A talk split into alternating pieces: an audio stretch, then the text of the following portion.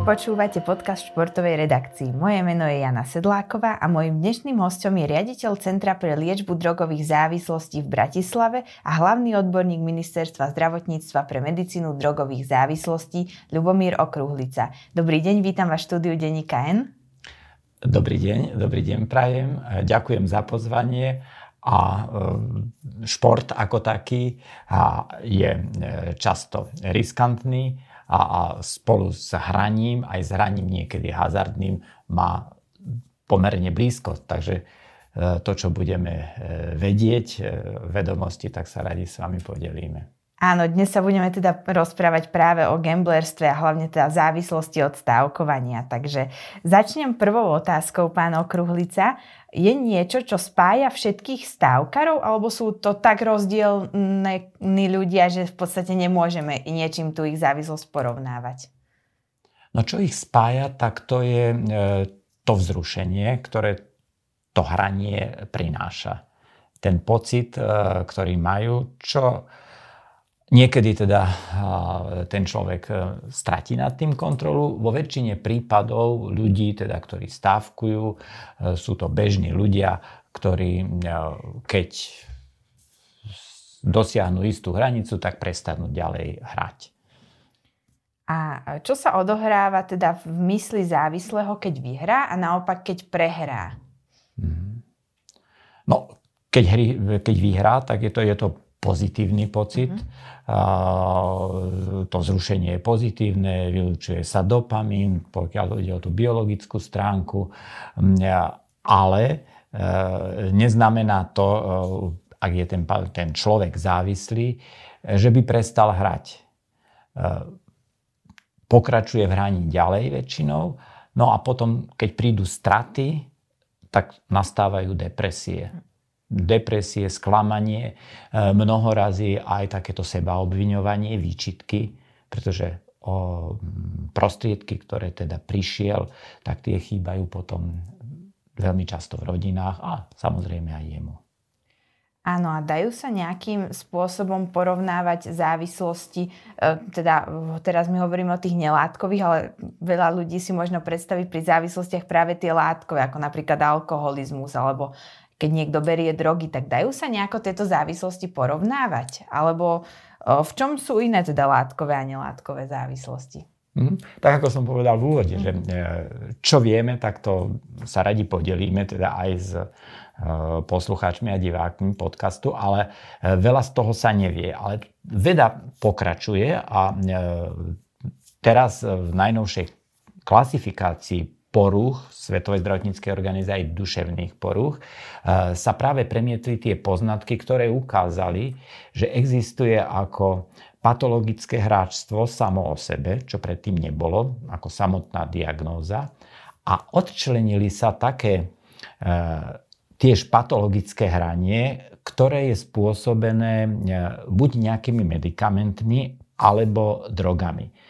A to je vlastne to, čo to spája, pretože ten vonkajší obraz je rovnaký, ale napríklad my vidíme, že u užívateľov pervitínu, teda metamfetamínov, dochádza až u jednej tretiny ku hazardnému hraniu, kedy strácajú kontrolu nad tým hraním. Čiže nie je to takéto bežné hranie, ktoré by som povedal je rekreačné, e, je by som bezproblémové, ale strácajú. To isté platí v niektorých prípadoch len pri komplikáciách liečby Parkinsonovej choroby. Opäť, lieky, ktoré sa podávajú, v tomto prípade sú to ale lieky, spôsobia zvýšené vyplavenie dopamínu, prestrelí sa tá hranica a ten človek, to sú väčšinou starší ľudia, zrazu, ktorý nikdy nehral hazardne, tak nekontrolovane začne hrať. Ak sa tá liečba upraví, tak to prejde, ak ten prestane brať drogy, tak to prejde. Čiže tá biologická podstata tam je a na to poukazujú tieto dva prípady. Áno, takže vy ste to už naznačili, ale znamená to napríklad, že sa môže stať, že keď je niekto gambler, tak prepadne ešte potom aj ďalšej závislosti, napríklad teda k tým drogám. Môže sa stať, to sú potom ale zase e, opäť e, také situácie, a nie sú to veľmi časté, že e, sú to vlastne dve diagnózy. On e, má tú dispozíciu nekontrolovane hrať ten človek, to znamená, že stratí kontrolu a stane sa závislý od hazardného hrania ale súčasne sa môže stať, alebo neskôr, e, závislými aj od nejakej inej látky. A to už v tom prípade môže byť alkohol, alebo e, marihuana, alebo e, môže to byť aj pervitín. Ale v tom prípade sú to dve odlišné ochorenia, ktoré potom sa každé lieči by som povedal, aj samostatne, ale vždy musíme liečiť toho človeka ako komplexne. A je teda, existuje niečo ako predispozícia na to, aby niekto sa stal závislým? No, e, opäť, tam sa e, týmto smerom robí hodne e, výskumov. To sú ale veľmi náročné genetické štúdie. E, existuje taká kombinácia génov, ktorá hovorí o predispozícii ku e, tomu nekontrolovanému hraniu. A to by malo byť to, čo spája vlastne napríklad tie tri známe spôsoby, ako e, stratiť kontrolu. E, jednak to môže byť pod vplyvom medikamentov, pod vplyvom len istých drog, to je špeciálne, to sú tie amfetamíny a metamfetamíny, alebo potom aj bez toho, len na základe tejto vlohy. E, presne, aby sme mohli urobiť nejaký taký screening človeka, že chcem vedieť, či nemám túto vlohu, e, tak ďaleko ešte nie sme. A teraz nemyslím to len tou predispozíciou, ale napríklad nejakým prostredím alebo celkové tým, kde sa človek nachádza, tak dá sa povedať, že by bol niekto náchylnejší, aby bol gamblerom? Áno, ten kontext tam takisto je. Aj, aj sa hovorí o kombinácii faktorov. Tak ten genetický, potom ten vplyv prostredia, kultúry, e, dostupnosti. E, my napríklad pomerne často sme liečili a aj liečíme ľudí, ktorí robia v tej tzv. horeke, to znamená v reštauračných zariadeniach, e, tam, kde e, v pohostinstvách boli automaty, e, keď skončila, alebo v kasínach skončila sa tá doba pre zákazníkov, išiel a ten čašník alebo barman hral. A hral teda nekontrolovane. To isté sa sme mali pacientov, ktorí prišli z kasín. Samozrejme, tam sa to veľmi prísne kontroluje, ale eh, tá kontrola pri vstupe môže byť a ten človek v priebehu tej práce v tomto prostredí, ak má tú vlohu, tak sa to zrazu prejaví. Čiže nebolo sa to vopred, sa to nedalo zistiť, až keď je exponovaný práve tomu prostrediu. Takže sú prostredia, ktoré ako by spúšťali, ak má niekto tú vlohu, to patologické hranie. A myslíte si, že dnes spoločnosť nazerá na patologických hráčov a napríklad na alkoholikov inak? No, to je e, zaujímavá otázka. Určite, ale asi áno. Tak to by som povedal. Asi áno, to by e, e, bolo potrebné urobiť prieskum. Neviem o takom prieskume, ale predpokladám, že hej, lebo samotní tí hráči, ktorí už majú ten problém, tzv. gamblery, sa e, veľmi dištancujú od treba ľudí, ktorí chodia do liečby kvôli závislosti od alkoholu a už vôbec nie kvôli drogám. Teda považujú sa za takú, by som povedal, slušných ľudí, za takú kastu medzi tými závislými. A zrejme aj to okolie sa takto na to pozerá. Určite nie je to najbližšie okolie, ktoré napríklad rodina zistí, že sú obrovské finančné straty, tak tamto potom je ten pohľad trochu iný. Áno, ja som teda m, mm, sa aj rozprávala s nejakými o, teda závislými, abstinujúcimi, ale aj som pozerala nejaké výpovede a oni teda často tak zahmlievajú klamu tej rodine, kým je to len možné, ale čo sú možno také varovné signály toho, že čo si môže rodina všimnúť, že tento človek má nejaký problém? Ťažko. Ťažko, pretože, e, a to vidíme e, aj v tej našej praxi, e, dlhé roky ten človek už hrá, môžu to byť roky, a tá rodina o tom ešte vôbec nevie, ani netuší.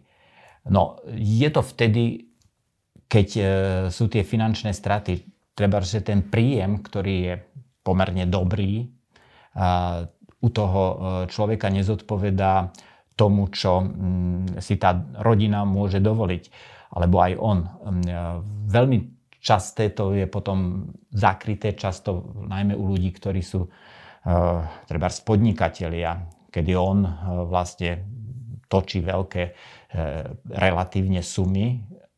Nie sú to jeho zisky a to všetko ale ide na hazardné hry, takže nie je vidieť žiadny efekt z hľadiska teda jeho osobného alebo tej rodiny, že by ten prospech tam bol. A ak sa na nás teraz napríklad pozera niekto, kto má podozrenie, že niekto blízky má takýto problém, že možno, že veľa naozaj presne s tými peniazmi, že to nejako nevychádza, je to zvláštne, tak čo by ste tomuto človeku poradili? Ako možno si to overiť? No, ehm, e, to, čo už potom aj v prípade, keď sa, ak ten človek teda ide, e, vyhľadá pomoc, vstúpi do liečebného programu, eh, tak jedna z vecí je, aby niekomu inému z blízkych umožnil eh, kontrolu jeho účtu, jeho príjmu, eh, jeho toku finančných prostriedkov.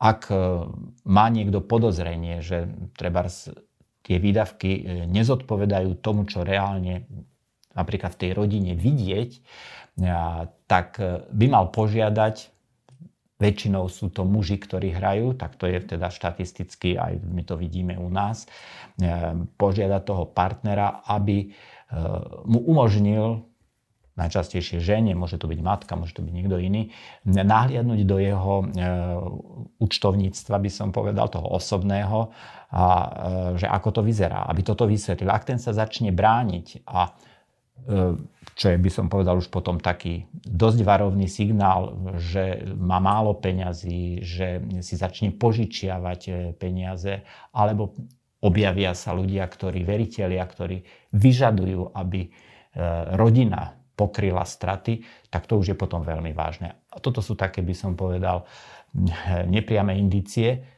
Dokonca my v súčasnosti aj podporujeme to, aby bola spolupráca s rodinou a vlastne je to taký ten dobrý indikátor toho, že ten človek potom abstinuje, ak už je v liečbe. To sú práve tí blízky. Áno, a teda keď hovoríte, že možno keď sa bráni, nechce ukázať potom, že e, ten stav účtu alebo tieto veci, tak čo môže tá rodina robiť? Má vôbec nejakú možnosť, ak ten závislý nechce, ale už tušia, že je tam problém? No tak je to ťažké je to ťažké, pretože ten človek má e, právo, e, dospelý človek, nie je zbavený spôsobilosti na právne úkony, e, odmietnúť tú spoluprácu. Je to potom už na tých blízkych, ako sa k nemu postavia. Väčšinou to potom v tých takých tých zlých priebehoch toho osudu tých gamblerov vedie k tomu, že oni vlastne stratia tých najbližších.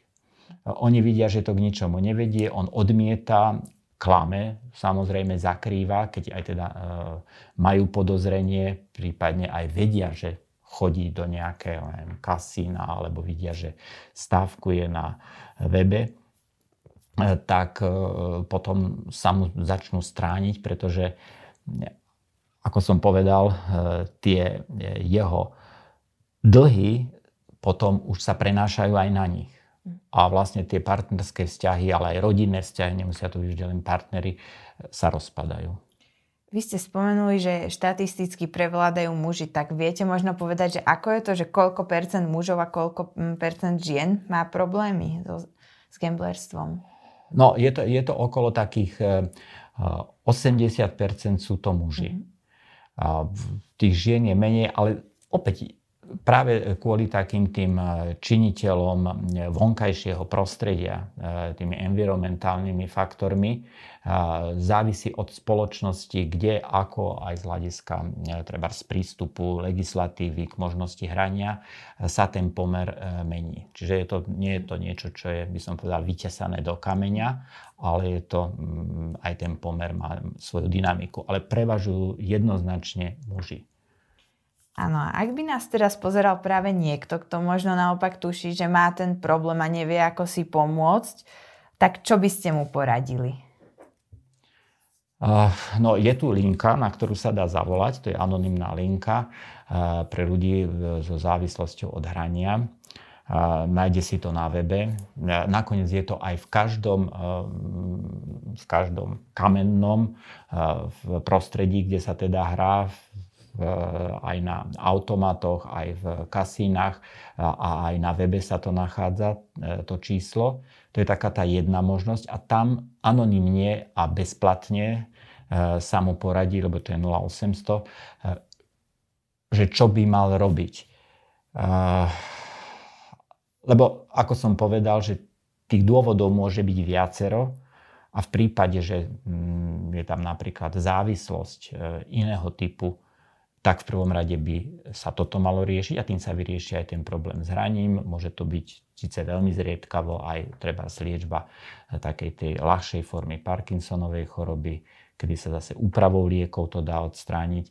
No a potom je to taká tá samotná e, nehranie. A ešte sú aj také dôvody, to treba tiež povedať, e, nejaká iná duševná porucha poruchy nálad, e, často spúšťačom bývajú depresie, i keď to nie je príčina, tam je to e, porucha hrania ako samotná, to je tzv. dvojitá diagnóza.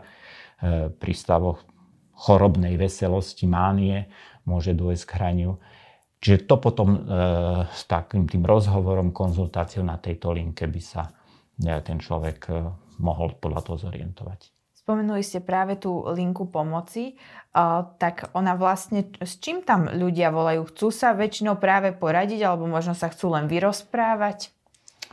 No, často sú to také tie e, milné volania, e, že chcem si zvýšiť kredit alebo neviem, mm. ako sa dostať k výhre. E, ale nie je to väčšina. Väčšina je to kvôli tomu, že majú problém a volajú tam E, veľmi často príbuzní, blízky s takými otázkami, ako ste hm. vy položili, pani redaktorka, že čo má robiť, že už má vážne podozrenie, ako e, toho človeka usmerniť, nechcem povedať donútiť, ale skrátka priviesť k tomu, aby niečo s tým robil. A potom tam volajú samotní tí hráči. tam je tá rada jednoduchá, mali by osobne navštíviť odborníka, ak sa teda na základe toho rozhovoru jasne preukáže, ten problém tam je. Áno, tá linka vlastne funguje len od 9. hodiny do 17. Tak mm-hmm. vy ste mi aj písali predtým, v e-maili pred týmto rozhovorom, že veľa tých telefonátov mimo toho času, teda keď je záznamník mimo po tej 17. že tak nie sú všetky opodstatnené. Tak čo to znamená, že ako napríklad vyzerajú tie hovory po tej 17. hodine? No, vyzerajú e, podobne, potom sú aj mm. také hovory, ktoré sú, by som povedal, Mm, také, také zmetočné, také, že tí, tí ľudia len tak zavolajú, že skúšajú. Ale sú tam aj, aj, aj oprávnené hovory. E, tá linka funguje tak, ako e, to spoločnosť chce. Mm-hmm. Ja, my, samozrejme boli aj, e, boli aj alternatívy, že bol, by fungovala 24 hodín denne, 365 dní v roku. No ale na to sú nie finančné prostriedky, e, lebo zase e, nie je, by som povedal, záujem tie zisky, ktoré či už má štát, alebo teda vo forme daní z hazardných hier, alebo samotné tie spoločnosti dať na vykrytie takejto linky, aspoň časť z nich. A myslíte si, že keby fungovala napríklad non-stop, tak by to nejako reálne mohlo viac ľuďom pomôcť? Keď by ste aj hovorili, že, o, že vlastne, že veľa tých pred, ešte pred rozhovorom ste to e, spomínali mi v maili, že veľa tých, veľa tých ako keby telefonátov alebo veľa hráčov hrá práve večer, v čase, keď tá linka nefunguje. Tak či si myslíte, že by to napríklad mohlo práve preto väčšej skupine ľudí pomôcť? No, Áno, to je tak, ako je to aj s ponukou, e, s ponukou možnosti hrania. Čím je tá mm. ponuka väčšia, či tú možnosť má, tak viacej ľudí hrá. Mm. E, takisto, keď je, je ponuka e, pomoci širšia, časové, aj miestne, alebo akokoľvek, tak tým viacej ľudí, ktorí keď ten problém sa vyskytne, lebo v tom momente sú motivovaní hľadať mm. pomoc, potom to zvykne prejsť niekedy po hodinách a tak. Mm tak by viacej ľudí dostalo pomoc. Krásne to vidieť napríklad na tom období covidu, kedy došlo hlavne pokiaľ ide o kamenné herne v tom roku 2020, 2021 aj 2022 do istej miery v čase lockdownov k poklesu volania na linku, ale aj k poklesu ľudí, ktorí prišli k nám. Máme najväčšie centrum, kde máme veľa programov aj pre hráčov so žiadosťou o liečbu. Aj to povedali potom ex post tí, ktorí um, predtým hrali hazardne, gamblovali, e, prestali cez COVID, boli uzavreté kasína, hernia, tak. Znova potom začali. No a to isté potom platí aj pre tú ponuku tej pomoci, že tá závisí od toho, ako sa hrá. A O, ale čo sa týka online hrania, tak to možno nejako, by som si tak asi na prvú typla, že možno, že stúplo mm, online, mm. Uh, online stavkovanie počas covidu? Áno, stúplo, určite stúplo, no ale tam je to limitované hodne aj e, tou e, našou populáciou, je takouto e, digitálnou vzdelanosťou, koľko ľudí má tú dostupnosť, pretože e, vo veľkom e, napríklad hrajú aj tie sociálne slabé vrstvy, dá sa povedať. E, I keď ide to naprieč všetkými sociálne-ekonomickými vrstvami spoločnosti, ten problém už potom, keď hovoríme o probléme s hraním, ale veľmi veľa a často to vidíme aj u tých sociálne slabých a tí nejdú cez online. Mm. To sú, i keď teraz je tá tendencia, ak má niekto na, je na sociálnych dávkach, ak je na e, nejakých sociálnych štipendiách, tak títo automaticky majú, e, sú v registri vylúčených osob, čiže nemajú prístup ku e, tým kamenným spôsobom hrania. Nemali by mať ani ku online hraniu, ale tam bohužiaľ tá ponuka je široká, dá sa to rôznymi spôsobmi obísť. To už vedia títo hráči. Čiže vlastne ani to nie je 100%, keď je niekto v tom registri vylúčených osôb, že aj to teda... No určite nie, nakoniec vždy, aj keď predtým, keď u nás bolo vlastne ilegálne, nemali sme kasína, alebo tam, kde to aj niekde je takto v niektorých krajinách, tak potom existuje to e, ilegálne hranie. Takže vždy sa nájde spôsob. Je pravdou, že ten e, počet potom tých hráčov je ale menší. A keď hovoríte o tej ilegalite, tak e, malo by to zmysel zakázať hazard? Ja neviem. Ja si myslím, že z hľadiska aj tej histórie, odjak živa, teda ľudia mali tú tendenciu hrať. Uh, áno, z hľadiska takého morálneho, ideologického aj niektoré náboženstva do istej miery, ako uh, by som povedal, tak negatívne sa k tomu stavajú. Ale úplne zakázať, to by to by nebolo, e, by som povedal, e, keď to zoberieme z rôznych aspektov, teraz nielen z toho problému tých ľudí, ktorí sa stanú závislými, ale z toho celospoločenského, z hľadiska kriminality, z hľadiska ekonomického, to by nebolo optimálne.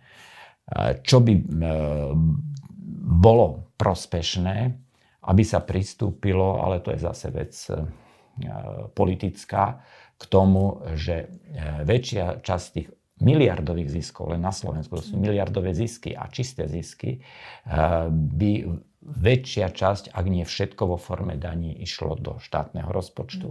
A potom to išlo na, na eh, také tie eh, veci v štruktúre ako rozpočtu, ako sú sociálne veci, zdravotníctvo, vzdelávanie. Tak ako to je treba vo Fínsku, tak ako je to vo Švajčiarsku, v bohatých krajinách, kde je to legálne, ale nie je to, je to, sa to vracia vlastne tej spoločnosti. No ono to aj v zákone je nejako naformulované, že ten odvod ide na nejaké všeobecne prospešné účely. Tak ako toto vlastne funguje v praxi? Že kam tie peniaze idú? No, na, na podiv pri tom, že mm, robíme s tými ľuďmi a hovorím, máme, mm, aj, aj sme boli konzultovaní, ale neviem. Neviem vám povedať, len viem toľko, pani redaktorka, že, a to je zo štatistík, ktoré, ktoré sú e, verejne dostupné, že z tých e, veľkých ziskov na daniach štát vyberie menšiu časť. Mm-hmm. Ako, v, ako som spomínal, v tých niektorých krajinách celé ten, uh, tá tržba, ten výnos ide do štátneho rozpočtu. Tak je to v zákone dané. Mm. U nás naopak to ide do vrecka uh, zo pár teda akcionárov alebo, alebo majiteľov. No a ešte z toho aj tak stále relatívne veľkého objemu, čo ide štátu, vo forme daní ministerstvu financií, tak sa to rozplýva v štátnom rozpočte a tá viazanosť, ktorá v minulosti bola, je teraz by som povedal taká rozmazaná. Takže toto je vec už potom na politikov, aby si to zvážili, lebo možno, že je potreba dať tie peniaze inde. Bohužiaľ, tým pádom ale napríklad, e, či už je to linka, alebo programy pre tých, ktorí majú problém, sú limitované. A máme e, nejaké štatistiky, že koľko ľudí sa lieči vlastne z gamblerstva? No u nás tie presné štatistiky nemáme, lebo až od teraz novej klasifikácie duševných poruch bude gambling ako samostatná diagnóza, teda porucha hrania hazardného. Predtým, ako som povedal, to bolo spolu s inými diagnózami, to bola porucha impulzov, tam boli aj, aj iné e, poruchy impulzov, takže aj e, Národné centrum zdravotníckých informácií e, nie je schopné nám dať takúto, by som povedal, informáciu. My vychádzame z toho, čo máme my. Takto. Vie sa na základe štatistik, ktoré sa robili inde vo svete, ktoré sú teda nazbierané aj také prehľadové štúdie Svetovej zdravotníckej organizácie, že asi 1% z tej všeobecnej populácie má problém s hraním. Ak by sme toto premietli, a čo si myslím, že je taký dobrý indikátor na Slovensko, tak je to zhruba 10 tisíc ľudí u nás, ktorí už patologicky hrá. Hm. V našom centre, ktoré teda hovorím, je, je najväčšie na Slovensku pre závislosti, je ich ročne liečených okolo 200. Hm. A Takže z toho sa dá aj dedukovať, keď zoberieme celé Slovensko, možno ak by ich bolo ešte raz toľko niekde v nejakých psychiatrických a psychologických e, programoch, e, to je možno, že 400, tak ešte stále zostáva veľká časť takých, väčšina, ktorá teda nemá možnosť tej liečby. A ako prebieha vlastne tá liečba? No, liečba e, v prvom rade sa na základe takej tej vstupného vyšetrenia, ktoré vyšetrenie e, malo by byť psychiatrické, aby sa odlíšili tie všetky ďalšie e, dôvody, okrem toho čistého hrania, čo teraz už je taká diagnóza. A podľa toho, aký je e, ten pôvod, ako som povedal, podľa toho sa potom pristupuje, či už sa lieči primárne iná závislosť, e, mení sa e, treba terapia pri nejakých ochoreniach, e, môže sa liečiť depresia, ale takým tým nosným základným je psychoterapia. Zatiaľ špecifický liek na liečbu závislosti od hrania nejaký farmakom neexistuje. Hm. Skúšali sa viaceré, tam, kde to bolo úspešné, v podstate sa ukázalo, že e, tým základom, prečo ten človek hazardne hrá, je nejaká iná diagnóza. Mm-hmm. Napríklad depresia, čo teda ale pravím, nie je moc časté. Môže to byť spúšťač u toho, kto už kedysi hral, ale inak ako. A spomínate si z vašej praxe na nejaký taký konkrétny príbeh, ktorý vám utkvel v pamäti? Hmm. No, tých príbehov je viacej ktorý by som povedal, jednak sú to také tie, tie smutné príbehy, kedy ten človek k nám vôbec neprišiel, vedelo sa o tom, že hrá, vedelo sa, že má obrovské straty, čo je typické pre toho hráča, ktorý už potom je v tom, v tom závoze, že on, e, tomu sa hovorí e, chasing losses, že on sa snaží už tú stratu potom ďalšími a ďalšími investíciami a veľmi často to končí potom e, samovražedným konaním. Čiže viem o ľuďoch, ktorí e, takto skončili známe osobnosti, vie sa to, tak by som povedal, v tom okruhu tých známych, nikdy sa k nám nedostali, bohužiaľ. Ehm, e, ďalší, a to je tiež časté, čo viem, že manžel, rodiny, dve pekné deti, dom mali dobré príjmy, zrazu ho e, zavrela policia e, a skončil odsudený na niekoľko rokov, pretože išiel a e, snažil sa vykradnúť benzínovú čerpaciu stanicu. Teda. Čo je, čo je tiež taký prípad. Alebo prišli k doma k žene s tým, že ten byt už nie je jej a vôbec nevedela, že jej manžel hral. Prišli ľudia, ktorí teda z exekúciou mali, mali príkaz, zobrali a s malým dieťaťom zostala zo dňa na deň na ulici. To, to sú také prípady, ktoré teda naozaj sú tragické. Nehovoriac napríklad, čo sa málo, by som po verejnosti vie, okrem športového. E, rizikom, ešte keď sme sa bavili o tom, že ktoré sú tie vonkajšie faktory, napríklad e, kompetitívny je šport. Hm. V športe e, sa hodne stávkuje typické je to práve futbal, hokej, takéto basketbal. E, ľudia, ktorí nikdy aj nehrali basketbal, ale stávkujú, e, pozerajú televíziu a sledujú a podľa toho menia stávky.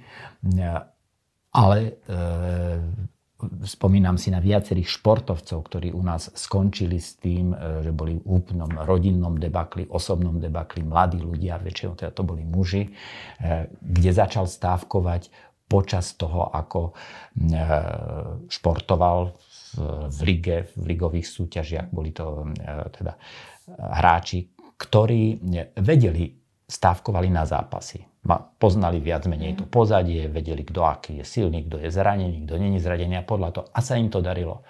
Až príde ten moment, kedy e, pri veľ vysokých príjmoch zrazu príde veľká strata a, a potom sa to roztočí. Takže takých prípadov je veľa. Vy ste spomínali ten prípad, že teda išiel až vykradnúť niekto benzínovú pumpu.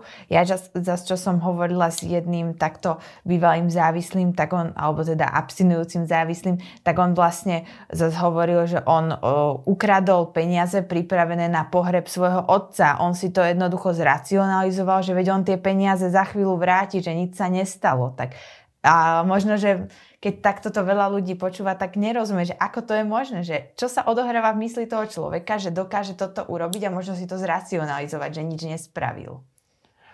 A tak to je taký ten bežný mechanizmus osobnosti, ako my hovoríme, e, ktorý je pri rôznych veciach, že ľudia si nájdú výhovorku. Keď urobia niečo, čo cítia, že by teda nemal som urobiť, či už z morálneho, ekonomického, akéhokoľvek hľadiska, tak si nájdú odôvodnenie. A človek, ktorý je závislý, a teraz to môže byť alkohol, drogy, môže to byť gambling, môže to byť čokoľvek, e, čím má, by som povedal, ten intelekt lepší, tak tým e, viacej, e, väčšiu ponuku tých výhovoriek má a on potrebuje si to svoje svedomie, ten svoj nepokoj, potrebuje si upokojiť, ukludniť. No a to, toto potom, to je vlastne preňho, eh, preňho spôsob, ako tú duševnú rovnováhu si udržať.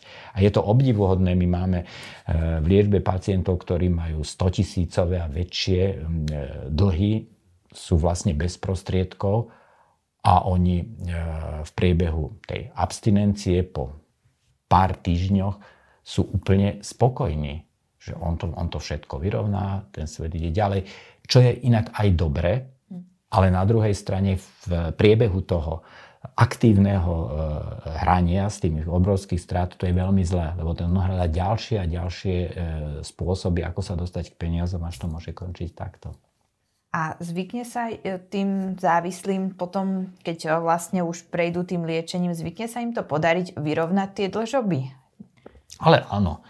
Áno, len e, tá chyba e, sa stáva zo strany tých blízkych, že už vedia, že ten človek má problém a oni napriek tomu, e, keďže on na nich tlačí, žiada, pomôžte mi, dajte, ja už nebudem hrať, oni mu to dajú bez toho, aby mu dali podmienku, že napríklad musí e, kompletne im odovzdať e, svoje, teda prístup ku svojmu účtu v banke, e, že by mal vyhľadať pomoc, teda dať im nejakú záruku, takú tú objektívnu, že nebude v tom pokračovať, aby mali naozaj tú kontrolu. Pretože ak to len tak dajú a uveria mu, teda vykryjú tie dlhy, väčšinou to končí, takže on pokračuje ďalej a on cíti, že má tie zadné dvierka.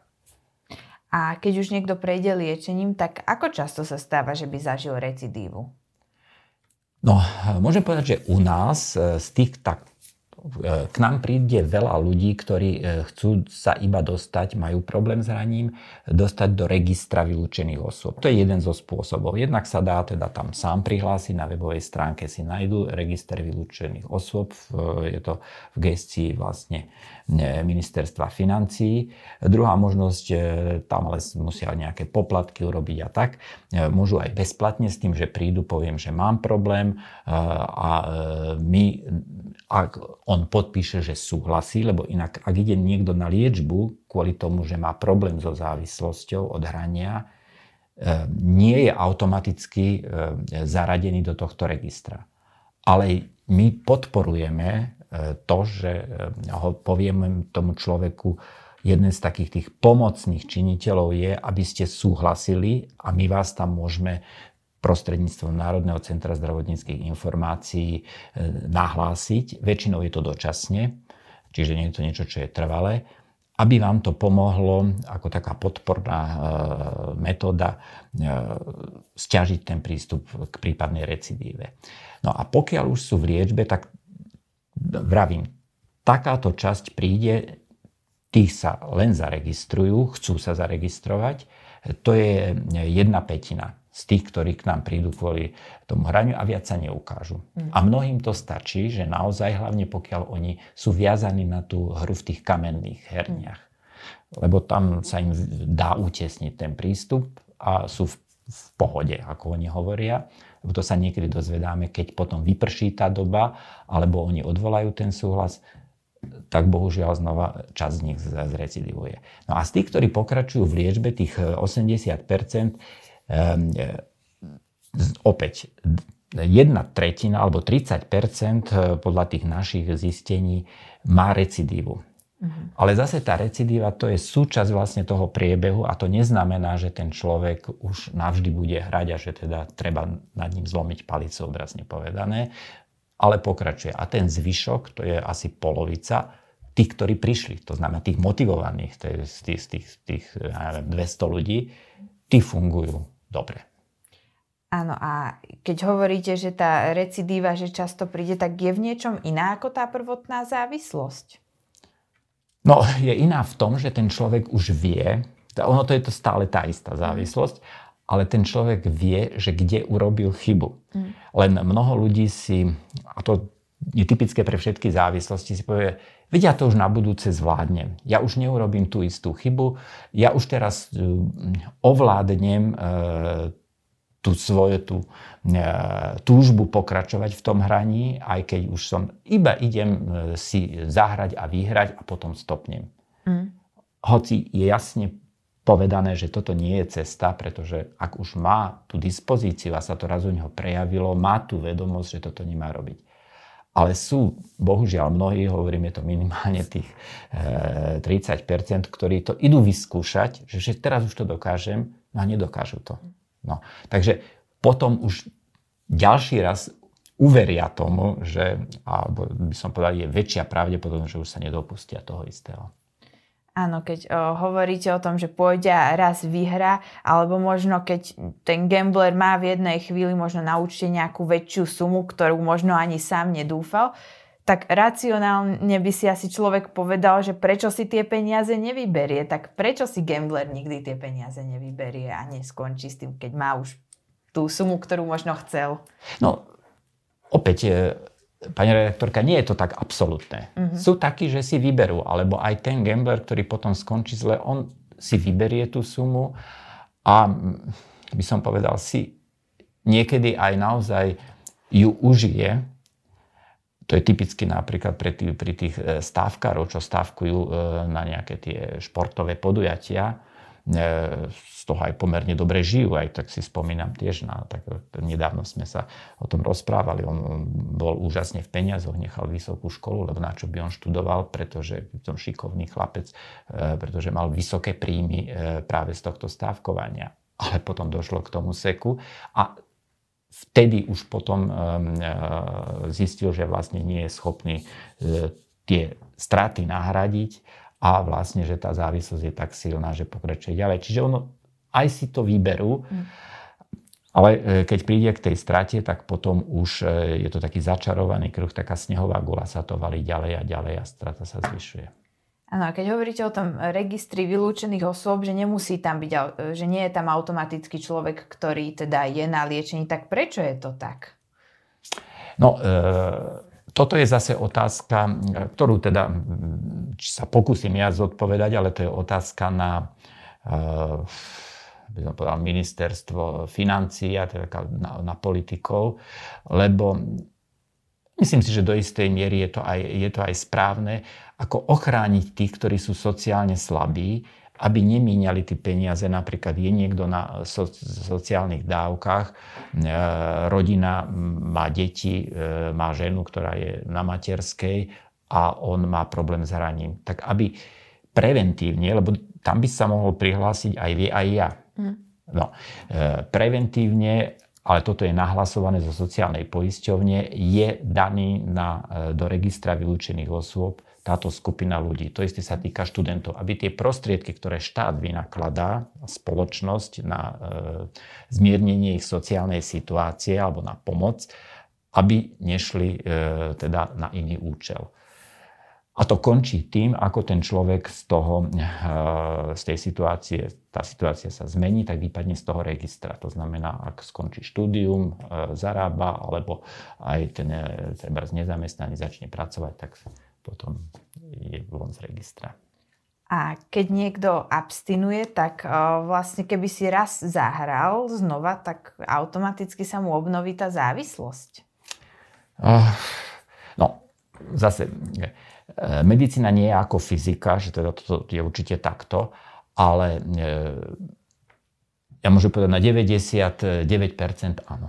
Mm. On, by, on by nemal hrať, nakoniec to nie je potrebné. Teraz poviem ešte takú, takú inú vec, e, pre takú, takú tú zaujímavosť pre e, poslucháčov a divákov podcastu, že zaujímavé, a mali sme aj e, takých ľudí, ktorí vlastne e, sú závislí od investovania. Eh, vlastne makléri na burzách, ale aj tí, ktorí robia v spoločnostiach, dokonca realitné kancelárie, eh, poisťovanie. To všetko eh, je, stojí na pravdepodobnosti a tam ten hazard je možný. Mali sme človeka, ktorý teda pracoval na londýnskej burze a stal sa závislým, potom začal na vlastné konto sám. No, skrátka došiel do takých obrovských strát. A veľa ľudí, ktorí tam pracuje v tomto, takisto v priemysle, ktorý dneska máme veľmi blízky, je gaming, kde nie je priamo o zisk, ale ten človek sa stane závislý na hrách. Teda ľudia, ktorí tvoria hry a sú to veľmi šikovní, mnohí sa stanú závislými a už potom idú do problému. Tam sú straty aj ekonomické pre toho človeka, ale to strata času. A to je pri každom gamblingu, si spomínam na človeka, ktorý bol eh, veľmi, ako sa povie po anglicky, well off, na tom finančne mhm. výborne. Eh, teda človek, ktorý mal milionár mnohonásobný. On prichádzal o vzťahy tým, že keď išiel eh, do Chorvátska a hral tam, tak povedal priateľke, že ide len na chvíľku na večer si niekde odskočí a do druhého dňa do rána ho nevidela. Toto bolo opakovanie. Takže potom žiadal o liečbu, prišiel s tým, že on prichádza nie o peniaze, na tých mu nezáležalo, ale o čas a takto o partnerky, o ľudí. A môže závislý človek mať také, že chvíľkové obdobie, že nehrá? Áno. Áno, je to časté. No a je aj, podobne ako pri iných závislostiach, aj tuto je e, faktom, že je časť ľudí, ktorá sama prestane aj s tým chorobným hraním. E, je to veľmi často spôsobené s takým tým vyzrievaním osobnosti, hlavne tí mladí ľudia, lebo tam najčastejšie sa to prejaví ako, ako to chorobné hranie.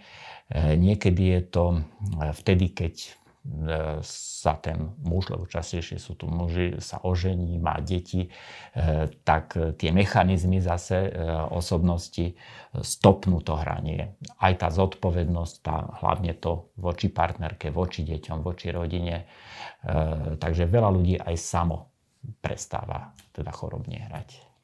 Áno, a keď môže byť, že niekto napríklad aj roky si staví pravidelne alebo zahrá si a neprejaví sa u neho závislosť. Kde je tá miera? To je bežné. Hm. To je bežné, to v minulosti bolo, že šat, e, e,